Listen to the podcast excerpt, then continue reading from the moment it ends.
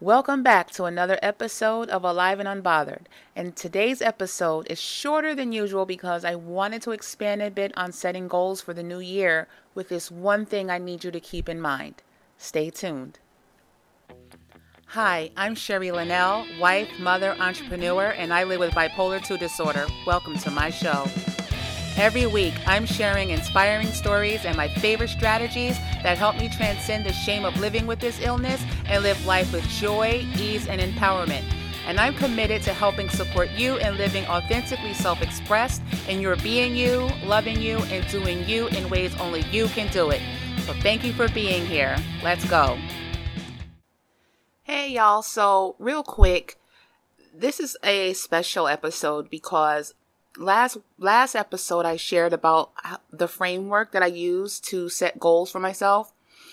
And I'm thinking now that what I want to also add to that is that I really, really, really implore you to give yourself a break and plan for setbacks.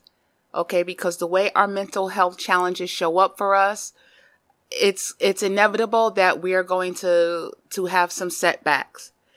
So the one thing that I would like for you to always remember is that any step forward is progress.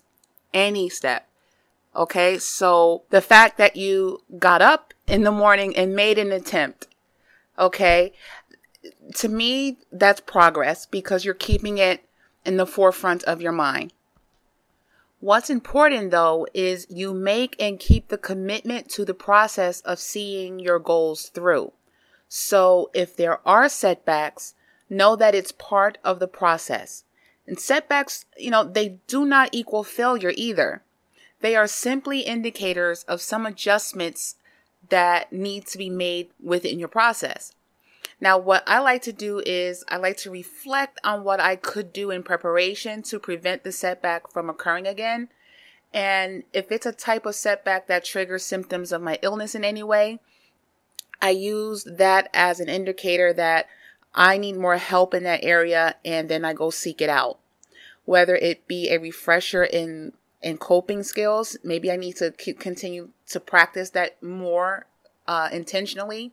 Or maybe I need to book a few more sessions with my therapist. Either way, the setback signals an adjustment is needed. And so give yourself some grace to implement and adapt. Look, we can do anything. We got this. Okay? We just need to remember that we are more than our illness. And sure, we move in life a bit differently. And it's perfectly okay. All right. It is perfectly okay to have setbacks. It is perfectly okay to give yourself the grace you need so that whatever goal that you put out there can be fulfilled in due time. Okay. So all of that to say, do not put undue pressure on yourself. In my last episode, I talked about the framework that I use, and I mentioned how I create micro goals for myself. Definitely implement micro goals and start there and work out your process with little small goals so that you can see that you could win.